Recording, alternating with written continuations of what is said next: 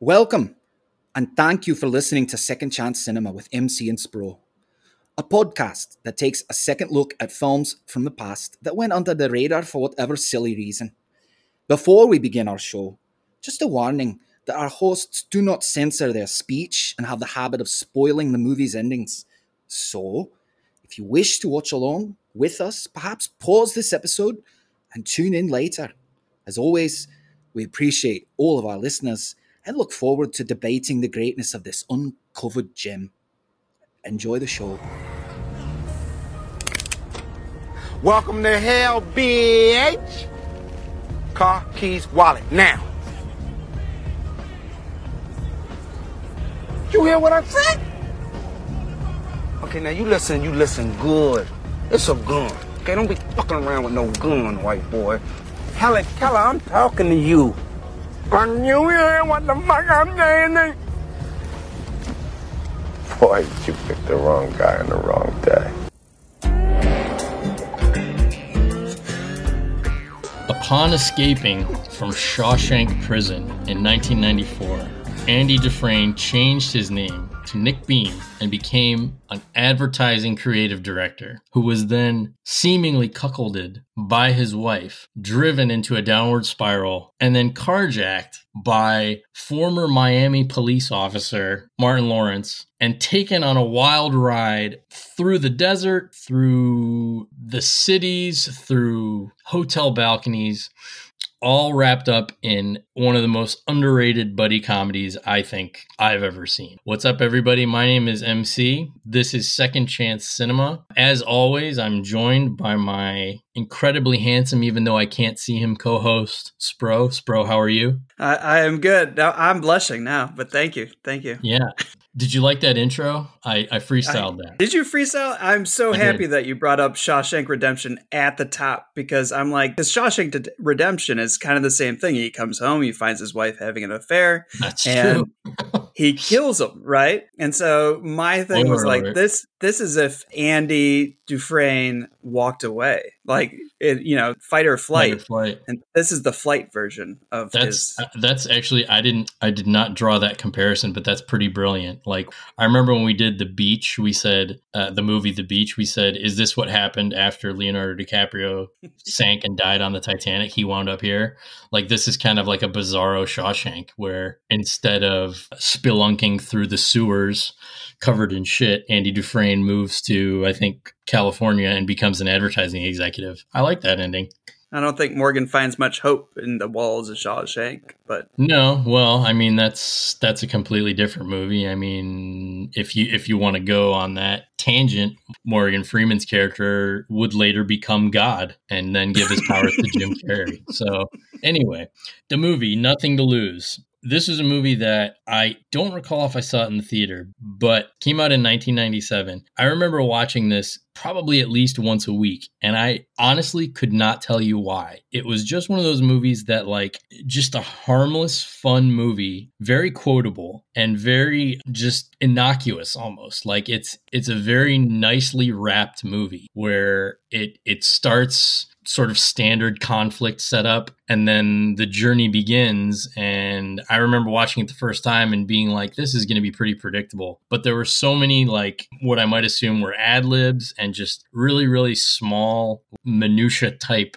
bits in the movie that made it really memorable for me I, I can't believe honestly that we haven't talked about this one already. I didn't realize that it was such a box office flop when I suggested it because I, I don't have the numbers in front of me, but I think the budget was like 25 million and it ended up making like 40 million dollars, which blows my mind considering Tim Robbins and Martin Lawrence because I mean Shawshank was 3 years prior, Bad Boys was 2 years prior, like I don't understand why it didn't do bananas numbers at the box office. Right. Well, and like the reviews which we'll get into usually at the end of the show largely pointed out that they loved how I guess Tim Robbins and Martin Lawrence are both famous for being difficult to work with, which those are always, you know, hearsay rumors, but the critics were both pleasantly surprised that Tim Robbins and Martin Lawrence would pick this type of movie to do together. And then most of the reviewers went after Steve Odenkirk, the writer director. Before we get started, I have a story about Tim Robbins. I have nothing but love for Tim Robbins. Right as we were graduating college, I and I won't go into big detail, but I uh, got my first job in New York, and part of what led me to that job was a scavenger hunt that potential candidates had to go through. And one of the things, it was all around New York City, and one of the things that they put on the list was picture with a celebrity. And of course, they put it on there like, yeah, right, that's never going to happen. So myself and some of the other candidates were running around. I think it was Astor Place in in New York City, and one of the guys we were with was like, "Hey, that's Tim Robbins," and there was this just like giant spindly figure of a man with a pea coat and a beanie and a backpack. And we were all like, yeah, that is Tim Robbins.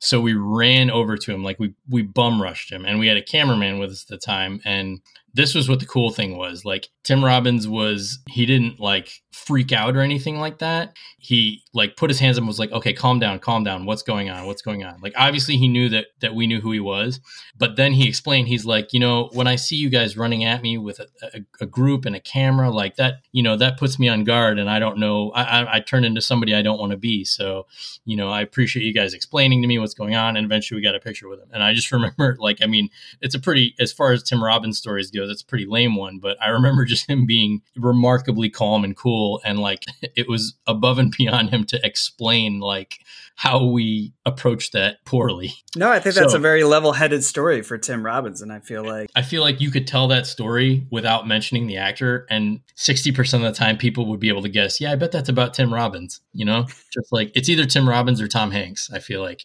So we're going to play the trailer for Nothing to Lose. While we do that, I'm going to pull up the Wheel of Poetry. Um, and what this is, is we're going to randomly be assigned a type of poem slash mm, literary creation that we will have to create during the trailer. The, the options are haiku, ABAB poem, limerick, song parody, or toast slash roast. So we're going to play the trailer right now for Nothing to Lose. I'm going to spin the wheel and let's see what we land on. Ready?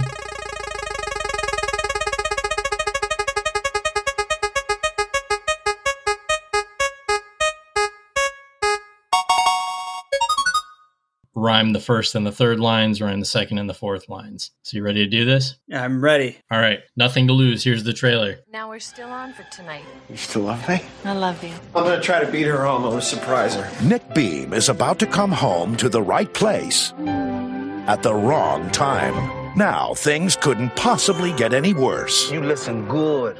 It's a gun. Car, keys, wallet, now. Helen Keller, I'm talking to you. Boy, you picked the wrong guy on the wrong day. Come on, there's a truck right there.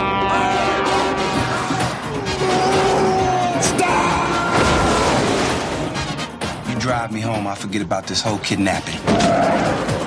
Come on, what's, what's, what's, what's up? Oh! Oh! You're a freak of human nature. It's clear you have women problems.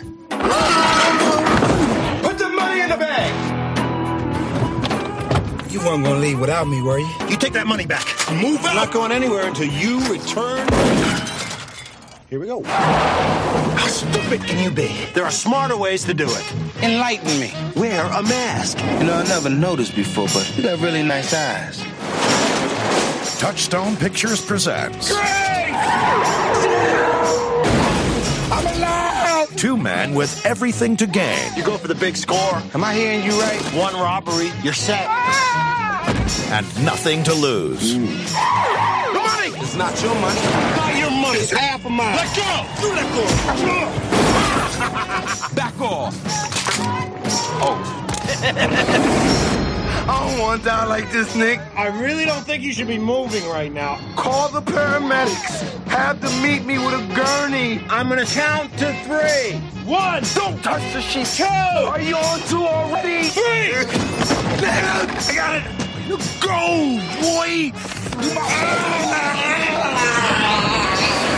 Nothing to lose. What kind of man stays out till 2.30 in the morning? Boy, Don't you talk back. Don't talk back to your mother. You got that slap cause you with him. That was a good trailer.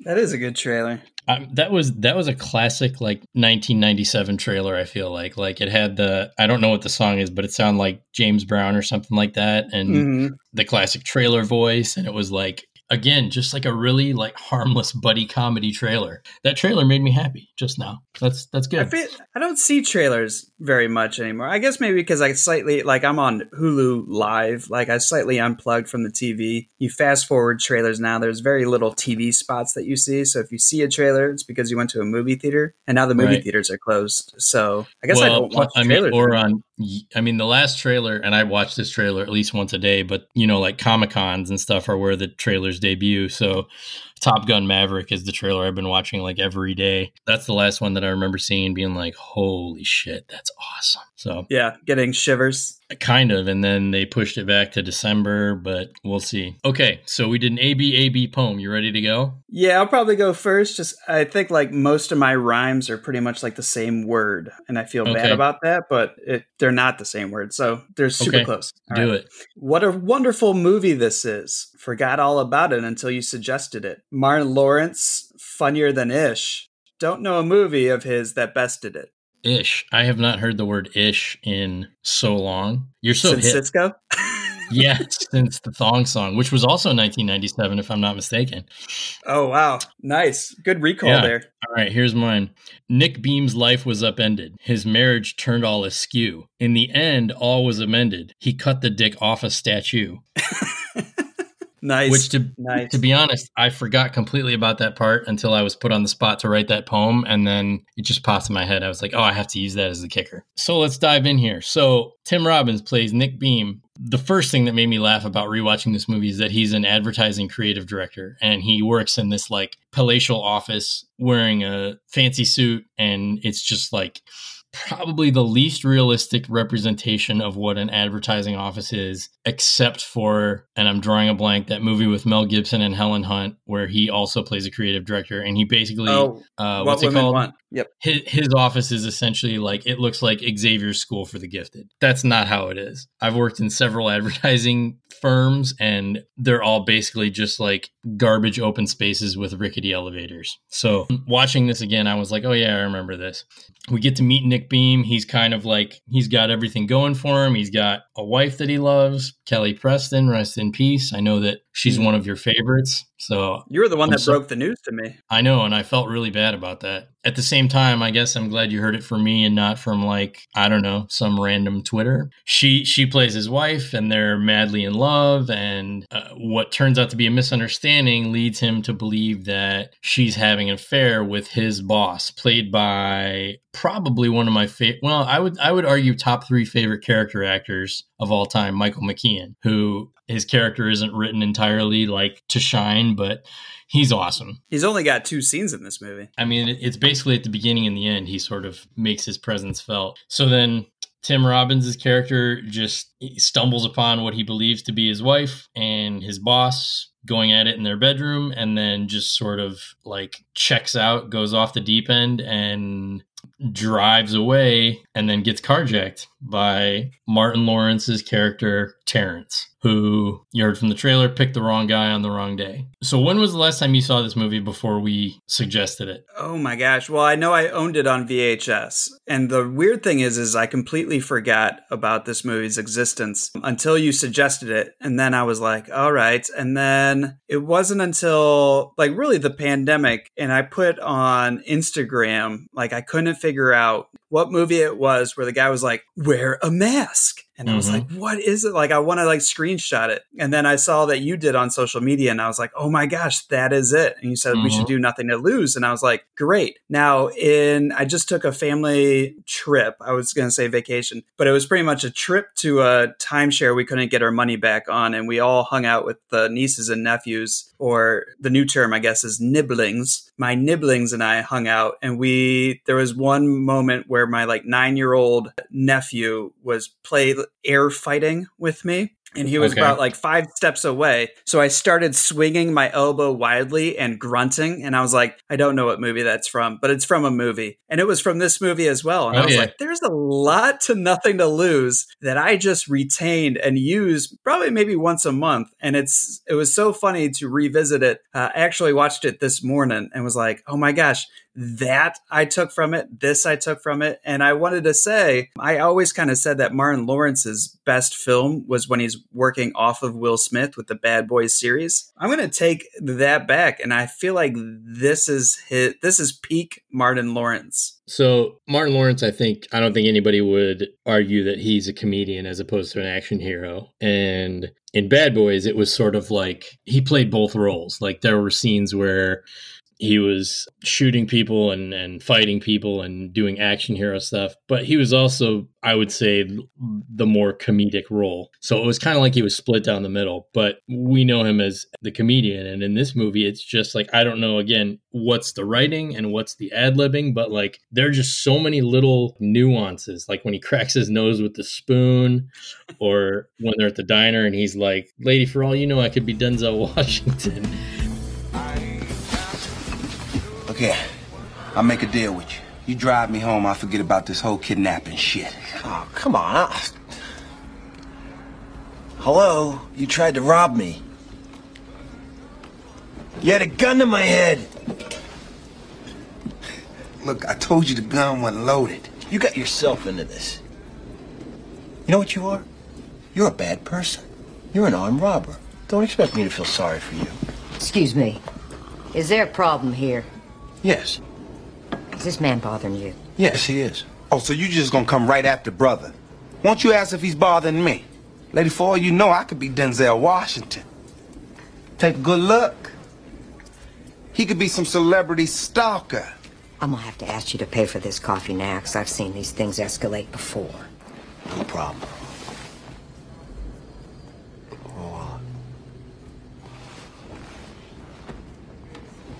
Wow.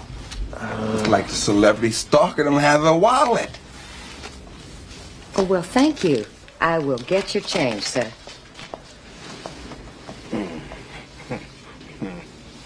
What? You want me to thank you? So I owe you a buck. How was you gonna get gas? You don't have no money, no credit cards, no ID. Shit, man. Okay, all right. You give me money for gas, and I'll take you back. Nah, I'm cool. I'm I'm straight. As a matter of fact, I, you know, I like it out here in the desert. you know, you get all sweaty and shit, just bubbling off your ass. it's just it's just a really really good showcase of these just like I don't want to pretend I know the first thing about acting, but it's like these small, simple, just like memorable choices that just make you laugh. I feel like this this movie sort of really like emphasizes what we wanted this podcast to be about, which is just like the hidden gem movie that that everybody's kind of forgotten about. Yeah, absolutely. So the carjacking happens. Martin Lawrence is expecting Tim Robbins to just hand over the keys to his car, but Tim Robbins has already resigned his fate and is is just sort of well, he's got nothing to lose. Spoiler alert. so he just peels out and takes Martin Lawrence with him, basically kind of like kidnapping Martin Lawrence. So it becomes this weird dynamic where now they're both victims and they're both perpetrators. And then they end up sort of running into this duo of like actual criminals who another great one of my favorite character actors John C. McGinley plays this just like really there are parts where he's just like outright terrifying as this uh, I don't know if he was supposed to be like a skinhead or what but he was just really like on one hand he was aggressive on the other hand he was just like so subtle and unnerving and then the other guy that he was with was hilarious too who I've heard his name before a million times but I didn't know until I looked it up Giancarlo Esposito and I couldn't I couldn't tell you a thing about him but I just remembered that again he was more like the comedic one. He talked with like a i don't know if it was a british accent or something like that but they were the supporting characters who were kind of like the foil tim robbins and martin lawrence. And we get to the end of the movie we realize it's all a big misunderstanding but throughout the whole movie we sort of get a glimpse into a topic that's certainly relevant today which is class and race and all that sort of stuff that that's revealed through the like really like endearing interactions of Tim Robbins and Martin Lawrence. Yes. Carlo Esposito. He was a big character and a very staunch and stoic character in Breaking Bad as Gus Fring. It was crazy to see him and remember that he was in this movie and he's you know, laughing always with like a blow pop in his mouth or something. Right, And yeah. Him and Martin Lawrence had acted before in Spike Lee's Do the Right Thing. So you start the movie with the carjacking, essentially, and as they go through this this journey to where Tim Robbins has this kind of like revelation where he realizes that Martin Lawrence is basically like a petty thief who you know has been trying to steal to support his family, and he you know he does it on a small scale. He'll like I think he like holds up gas stations and stuff like that, and then Tim Mhm. Robbins sort of has the light bulb to he says you know you do one heist, one big heist, and then you're set. You don't do I mean how much could you get from a gas station? A hundred bucks, two hundred bucks. It goes from this like antagonistic relationship to now they're partners. That's where the movie really I really started enjoying the movie was when they become kind of like vulnerable to each other and Martin Lawrence right away is able to pick up on the fact that Tim Robbins has quote women problems. And Tim Robbins is sort of like this personification of white privilege really that Martin Lawrence calls him out on and throughout the whole movie they they play off of each other in a way that's number 1 hilarious but number 2 really kind of insightful. And I feel like all the relationships in this movie are similar in that vein where it's kind of, I think Steve Oedekerk does a really good job of putting two kind of contentious people in the same. He opens it with Tim Robbins and Kelly Preston sitting on the bed, just trying to make up reasons why they hate each other. And even from then, they turn like, I hate you into I love you. Where do I start?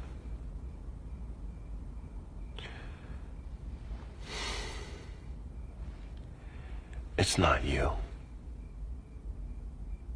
Well, actually, it is you. Look, I'm just not. Not attracted to you anymore.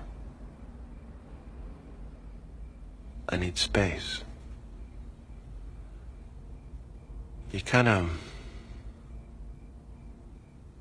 You kind of gross me out.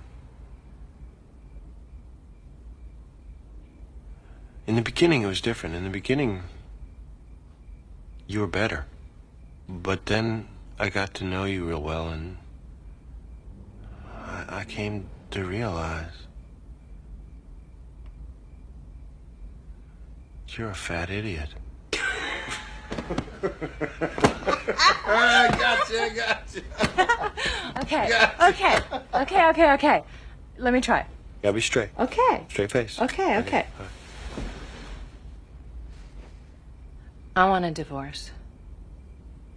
Why? It's a physical thing. Physical? I've been experimenting with other men lately. A lot of other men. And women. I don't know. I, I mean, Antonio can do this thing with his tongue, and William's stamina is amazing. And as far as hands go, well, your father has hands!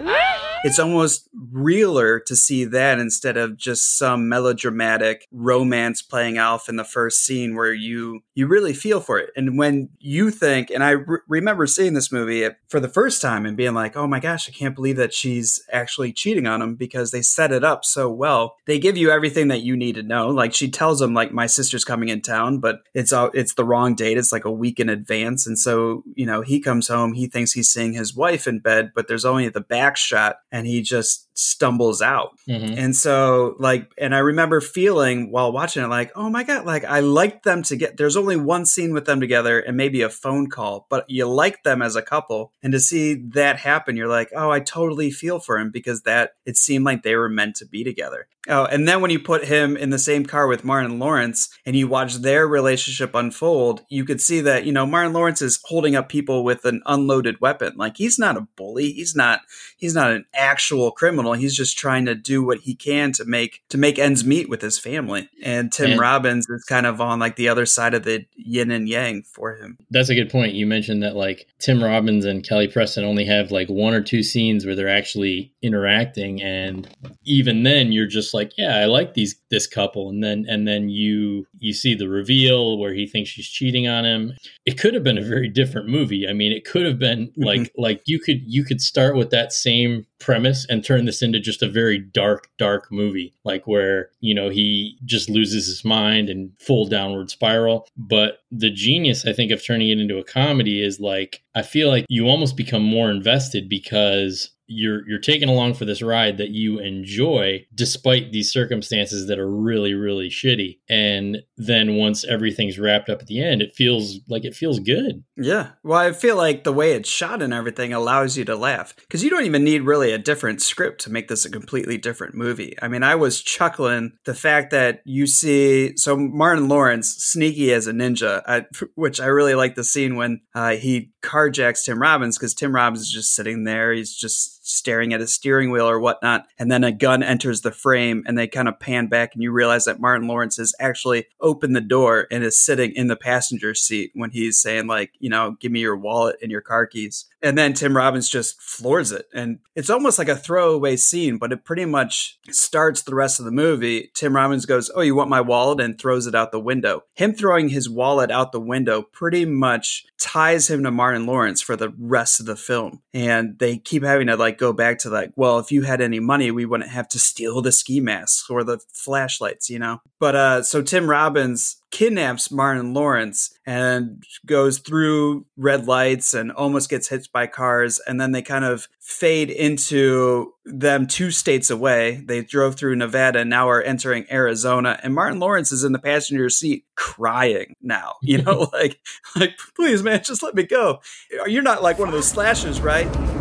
But you ain't one of them desert slashers, are you? Cut a person body up and leave it out in the desert in little tiny pieces and shit, huh? Oh shit! We are in the fucking desert! I'm in the car with a psycho freaky Jason head killer motherfucker! Hey, please don't kill me, freaky Jason! I said, please don't kill me, freaky Jason!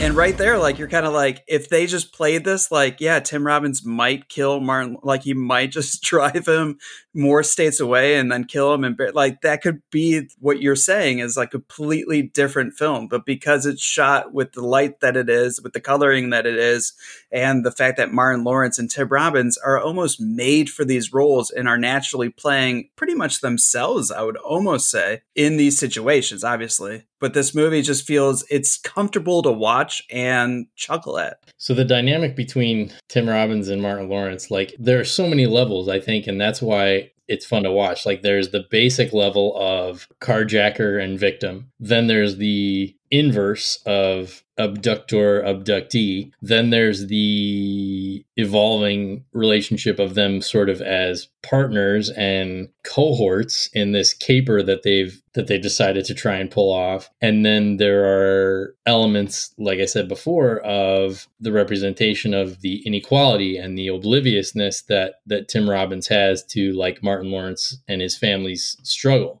It's one of those things where I felt like that whole dynamic was handled really well and really poignantly because it wasn't like shoved right in your face. There were a couple scenes where it was presented with comedy, like where Martin Lawrence was was like, "How big's your TV?" and Tim Robbins, I forget what he said. He's like uh, 50 inches or something like that, and Martin Lawrence is just like, "Get the fuck out of here!" and and Right. like right there was just, I mean, that's like clearly you know what they're alluding to, and then they end up back at Martin Lawrence's family's apartment, and well, number one, you see Martin Lawrence like his kids wake up in the middle of the night and they come out and see him and give him a hug, and it's clear that they love him very much, and he's a good father, and his wife comes out, and his mama lives there too, and she's kind of like the comic relief of the family. She slaps him around for being late and all that kind of stuff. But it's very clear that Tim Robbins was not expecting that type of a dynamic. And this was one I forgot about until I watched it again. There's the part where Martin Lawrence goes to sleep and Tim Robbins is like sleeping in the living room and he kind of gets up and walks around and sees all these rejection letters from job applications that Martin Lawrence has has filled out. And earlier in the movie, he sort of condemns Martin Lawrence, saying something like, You could have a job if you wanted one. You know, I forget the exact discussion after that, but that moment, like when he's looking at those letters, like that was that was a really very like subtle way to again point out the obliviousness of his character um, in a way that didn't make him look like a dick, but almost made it sympathetic for both characters. Right. There's a reason. I know exactly what scene you're talking about with the the talk. Like you could have a job if you wanted one. I think this is in part with Steve Oedekerk is that he knew that he was making a buddy comedy. He didn't want to be like overly hand fisted with the moral and the lessons of the story and the dynamic between the social injustice that he was getting into. And I think with that scene, they immediately have to redirect their attention elsewhere. And so it's also nice the fact that he didn't just, I think he got bad reviews for this because I think, you know, critics and high art people want people to dive deeper and dig deeper and get to the, the meat of the, they want their lesson, you know, on a, on a silver platter where, or Steve Oedekerk keeps going back and giving you a little bit more and a little bit more and a little bit more until, until the very end. And that's what I like about it. None of this movie is, is heavy handed. It's for, for as over the top as the movie is, it's it's very subtle. Like the relationship mm-hmm. building is very subtle. The social commentary is very subtle. Even the humor, like when it's over the top and ridiculous, like the when he's dancing with his shoes on fire and stuff like that, like mm-hmm. that's almost so over the top that it like borders on like this abstractness of just like where the fuck did this scene come from? And why is it in this movie that started with a guy being sad that his wife was cheating on him? It's such a it's just such a like a roller coaster which again is just done really well to the point where like you really like both of these characters who clearly are flawed but by the end their flaws are almost both justified and you know resolved once the movie's culminated. Right. Well and i do want to point out that the day and because the critics also point out I was like well there's this scene where they're playing the scat man and he's dancing with the shoes on fire. That's not just like thrown in there. Like they have tim robbins daydream about and maybe it's also because i have a huge crush on kelly preston but he's daydreaming at the gas pump of you know his merit his wedding day with kelly preston in the convertible. And because he's daydreaming about how much he loves his wife, he overfills the gas tank and spills gas all over his shoes. And then about like maybe 10 minutes later in the movie, Martin Lawrence is like, "What's that smell?" And he's like, "Oh, it's my shoes." He's like, "You ever hear of Dr. Scholl's?" And he's like, "Well, no, I spilled gas on him." And then a little bit later, so you're kind of like you're reminded of that. And then when he's dancing in the street, you know, the matchbook falls out and that's what lights his shoes on fire. And this is also during the time that Martin Lawrence is talking about the cameras, right? And being like, you didn't get a good camera here. Right. And because Martin Lawrence has the camera in his hand, he films him with his shoes on fire. And that is how Tim Robbins gets away with his crime because Martin Lawrence uses that video of just his shoes being on fire and not his face to to go over the security camera footage in P.B.'s office. So it's like the critics throwing out and be like, this is a ridiculous scene. No, no, no. Everything is connected in this movie. Like it's like in Dumb and Dumber when his shoes catch on fire and he's trying to pick up a woman. Everything happens in like 15 seconds. That's Farrelly Brothers comedy, where Oedekerk has a he's a better writer. Like he's got Nutty Professor one and two under his belt, Bruce and Evan Almighty, Patch Adams, and the only thing that I was like eh, Ace Ventura two is probably the one that I'm like, meh, that wasn't great, but I think I really enjoy his work the thing too that and you just mentioned i forgot when martin lawrence is talking about the video camera and he's like uh, tim robbins is like yeah the guy who sold it to me said it was top of the line and martin lawrence goes on about like oh you didn't get digital then you got ripped off like Martin Lawrence's character is it's very like oniony. They they peel back a layer like every scene to where they show that he's intelligent. They show that he's compassionate. They show that like when he start when you first meet him, he's essentially a criminal. But every scene for the most part peels back a layer and shows again that he's capable and he's like endearing and and all that sort of stuff and that's a great example when when he's talking about like the stuff that he knows about it's very clear that he's an intelligent person and I forget if that happens before or after. I'm guessing it's before they stay in his apartment and Tim Robbins sees the letters, but it just adds to the the gravity of what he's talking about, saying he can't get a job and that sort of thing. And it's it, it makes you feel very like sympathetic for him and also kind of sympathetic for Tim Robbins for being so unaware and living in this bubble. And the the point you mentioned too about all the scenes having a purpose, that's that's a great example because that that scene with the the shoes on fire happens I would say probably like I don't know middle of the movie or maybe a little Mhm. bit before that, but then when they go to pull off the big heist and they end up trying to rob Tim Robbins' boss, they learn that it's all on video, it's all been captured by security cameras and you're right, it keeps building and building and building until you almost have forgotten about that scene until the very end when they go to view the security tapes and Tim Robbins is about to take off his mask and give his boss a big FU and then it cuts to the scene again and you're like, "Oh yeah, that happened." And he was videotaping it and this makes perfect sense. Mm-hmm. Yeah, Martin Lawrence probably has the best character arc of the movie, and he makes the biggest uh, moral decision because they do steal. I forget how much they say. At least I think he said a couple million, maybe it was a hundred, a couple hundred thousand, but they steal it from the boss, and then they start arguing over the money. And it's not like a you know a knockout, drag out argument, but it's it's enough for this buddy comedy. And Martin Lawrence is like, this would have changed my life, and he gives the money back so Tim Rob- Robbins can keep his life. And at that, like at that moment right there, I was like, oh my god, like that's the most unselfish thing because we just spent the whole movie showing him and the family that he's trying to get out of a neighborhood where gunshots are sounding off every night, waking everybody up. Like, and he had his future. And really, when they steal the money, the first thing he says is like, my son's going to go to college. My my daughter's never going to know what a food stamp is. You know, like it's all Mhm. for very unselfish reasons.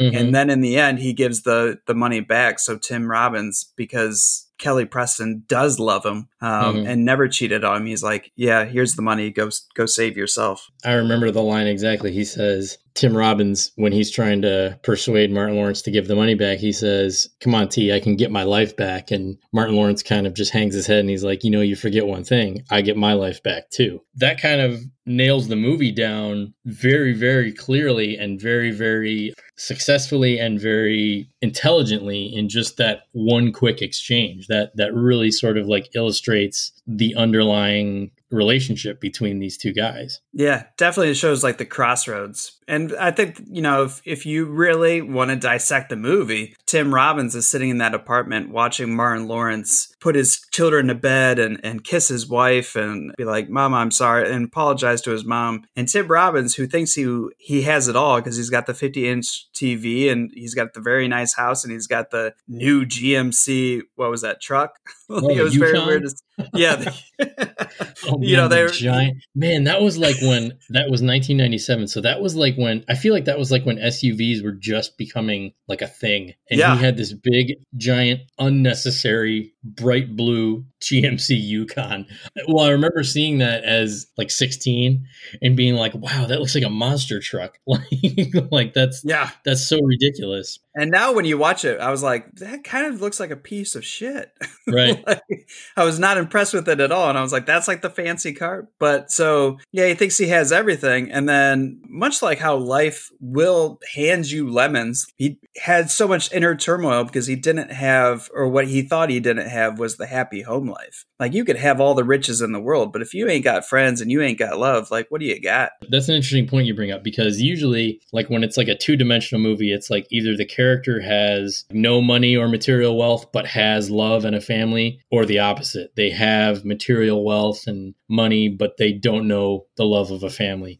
This one, Tim Robbins kind of had both at the beginning, and then both were stripped from him really abruptly. By the end, he sort of, you know, gets back to square one to where he has both of them again, but he's an evolved character because he has an appreciation for the struggle of, of Martin Lawrence's character, who, what do you call it? He um, mischaracterized in the beginning, but then got to know and got to realize that he was a completely different person than he initially thought. Mm-hmm. A lesson for all. A lesson for all, for sure. One thing we forgot to mention about this movie the Noxzema girl is in it. Do you remember her? Oh, Re- Rebecca Gayheart. And I forgot about this. I knew this, but I forgot about it until I, I sort of went down the Wikipedia rabbit hole. She killed somebody. Did you know What? that? No, I did not. Not a murder, but a car accident. Right when she was at the top of her Noxzema girl popularity and moving, I feel like vehicular manslaughter. Yeah, so while driving a vehicle, she struck nine-year-old Jorge Cruz Jr. and he he died the following day. You don't remember that? I don't at all. So that was in 2001. So we would have been out of high school, and that was just like like it wasn't one of the. I mean, obviously it wasn't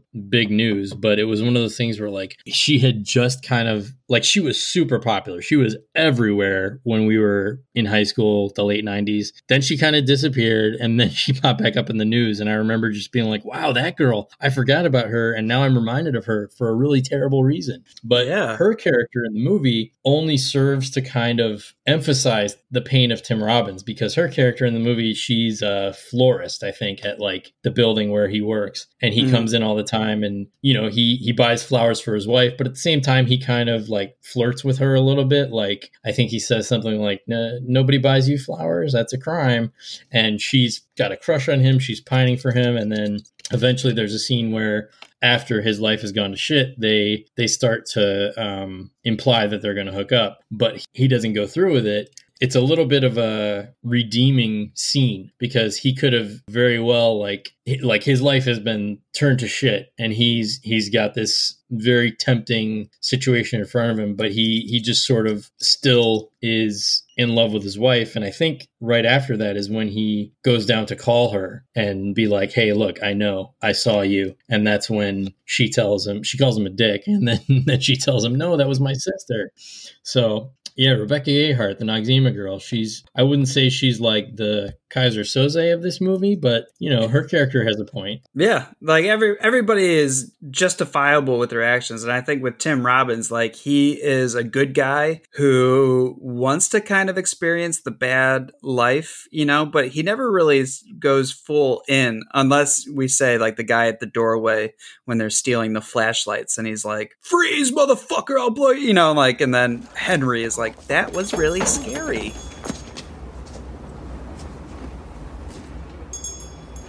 Freeze, sucker, bitch! That was much better.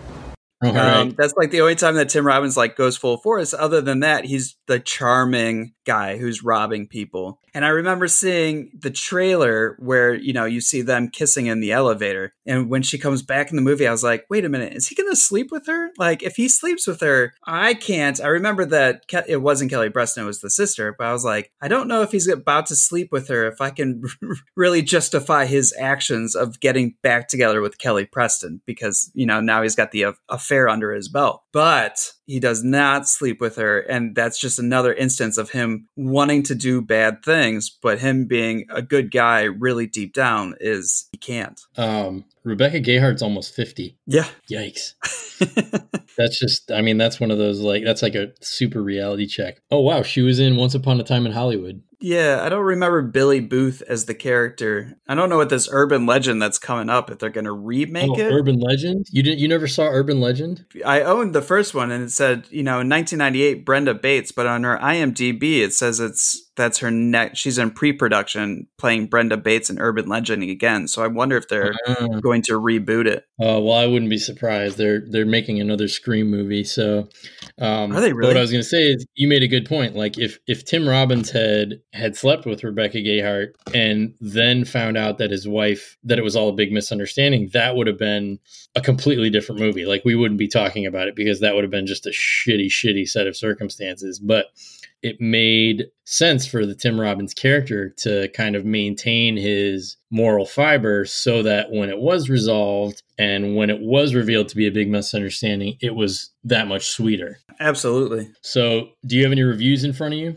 I so this one here's the thing is that this came out before Metacritic and Metacritic is usually the site that I like to take my deep dive on. I like how they categorize everything, how they lay it all out. So I had to do my deep dive on Rotten Tomatoes and I don't like Rotten Tomatoes as a movie site. To me, Rotten Tomatoes is like the Yelp of movie reviews. Oh, okay. And the other thing that like Rotten Tomatoes is, it's just full of dead end links. And so like you try to go into anything to read the full review and it goes, you know, it's a 404 error code. I do have two reviews, but neither of them I really like. One of them really just focuses on both of the main characters' races, which I hate when people do that. And then the other review is from, and I'll tell you how deep of a dive we're going. It is the movie report, which is just a moviereport.com. The reviewer is Michael DeQuina. So he gave it a three and a half out of four stars. Very small review that says pairing funny man Martin, you so crazy Lawrence with serious actor Tim Robbins is an inspired idea, and Lawrence's wackiness plays well off of Robbins' somber stoicism. Less inspired, however, is the entirety of writer director Steve Oedekerk's buddy comedy in which carjacker Terence Davidson teams with his marked depressed ad exec Nick Beam to rob money from Nick's boss, who in turn is suspected of sleeping with Nick's wife. There are laughs to be had here, but for every fresh and funny scene, such as one where Nick robbing a sporting goods store with Terence asking the elderly cashier if his hold-up technique is scary, there is another that is incredibly forced, most notably a bit involving a dancing and lip-syncing security guard, played in a self-indulgent turn by Oedekerk himself. Lawrence and Robbins obviously have funny together or have fun together, but they can't do too much to enliven the more run of the mill action comedy elements like the obligatory car chases and comic fight scenes. So, what was his criticism? That well, that- I don't. I think a lot of people did not like the fact that Oedekerk casted himself in like Oh. probably what's a one minute long dance sequence of him as a security guard. Yeah, of all the scenes in the movie, that's one that probably could have done without. But even still, I mean, it's not it's not without a little bit of purpose because it it adds a little bit of tension to the fact that they're like in this office ready to rob it, and now they've just got to endure, you know, this like hour long distraction and hope not to get caught. I mean, that's a stretch, but I wouldn't say it definitely didn't ruin the movie for me like it sounded like it did this guy. Yeah, no, and then he says the obligatory car chases and comic fight scenes. And really, the car chase is about one to two minutes long. And the comic fight scenes, like I said, resonated with me because I tried to pull one of the elbow thrusting moves on one of my nephews and didn't even know where I picked it up from. What was the what's what's the car chase?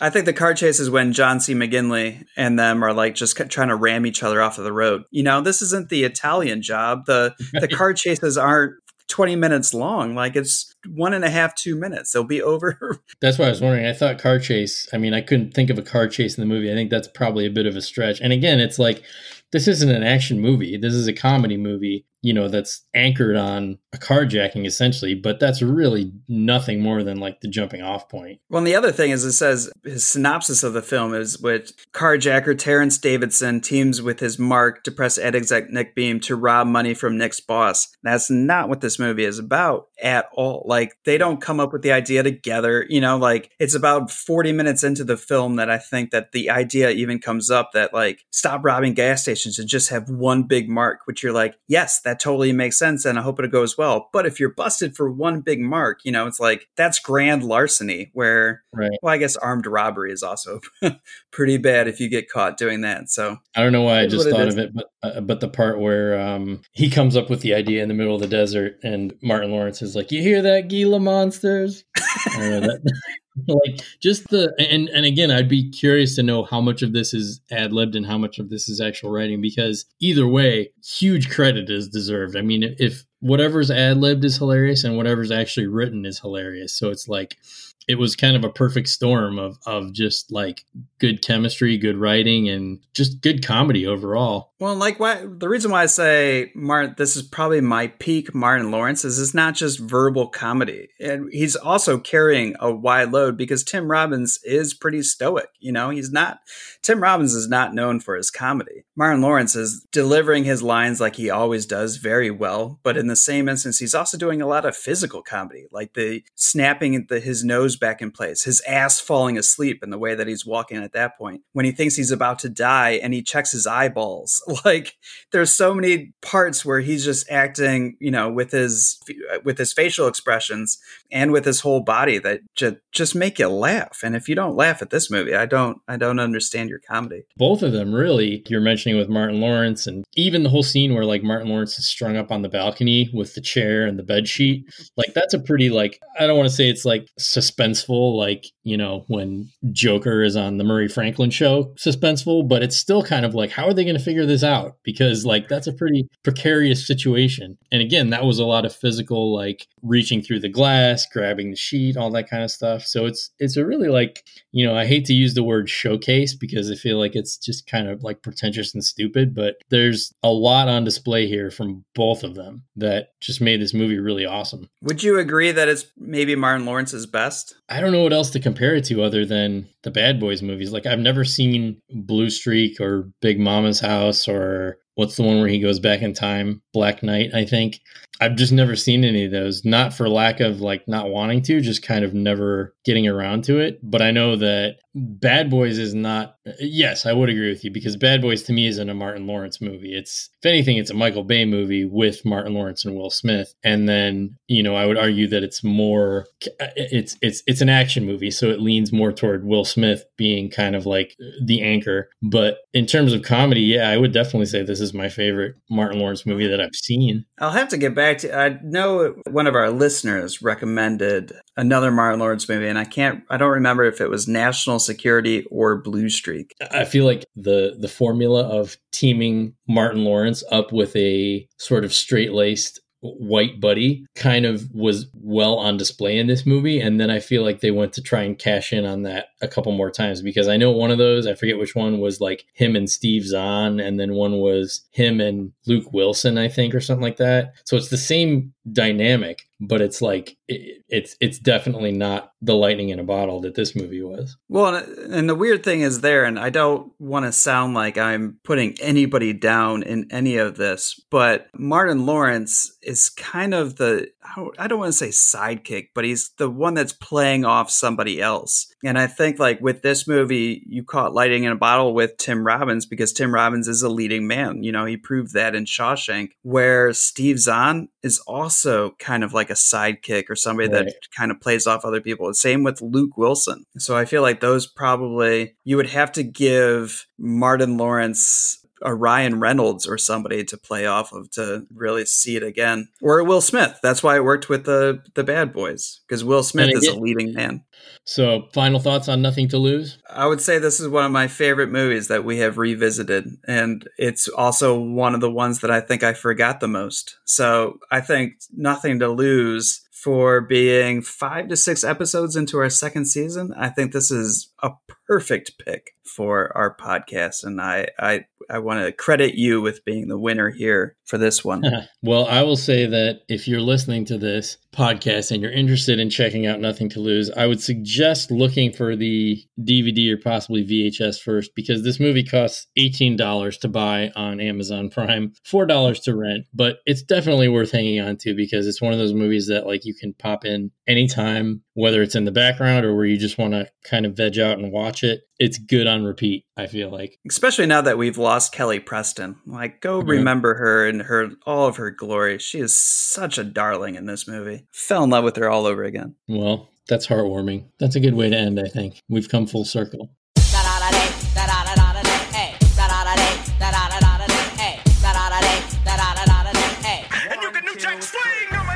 So, this has been uh, Second Chance Cinema. Once again, I'm MC.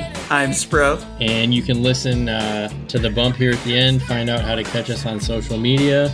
If you've got a movie you want to recommend or you want to completely disagree with everything we've said, we would love to hear it. But in the meantime, keep listening and keep watching.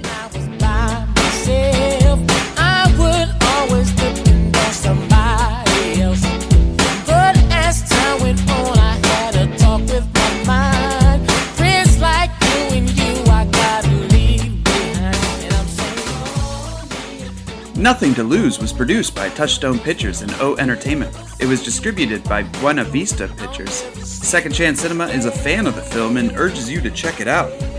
Closing credits music is If I Had No Loot by Tony Tony Tony. Thank you for listening to this episode of Second Chance Cinema. If you have any comments, questions, corrections, or would like to recommend a movie for a future show, you can reach us at secondchancecinema at gmail.com. That's 2ndchancecinema at gmail.com. You can find us on Twitter at MCNSPro or check us out on Instagram at 2ndchancecinema. To help our little show out, please tell your friends about us, leave a review wherever you listen, and be sure to subscribe and download each episode you listen to as those simple steps makes us much more visible in the universe, which makes these fine secret cinematic masterpieces more visible. And isn't that really the whole point? now go on. Have a wonderful day, you beautiful person, you. And remember, if someone tries to steal your car with you in it, drive them a couple states away and become best friends.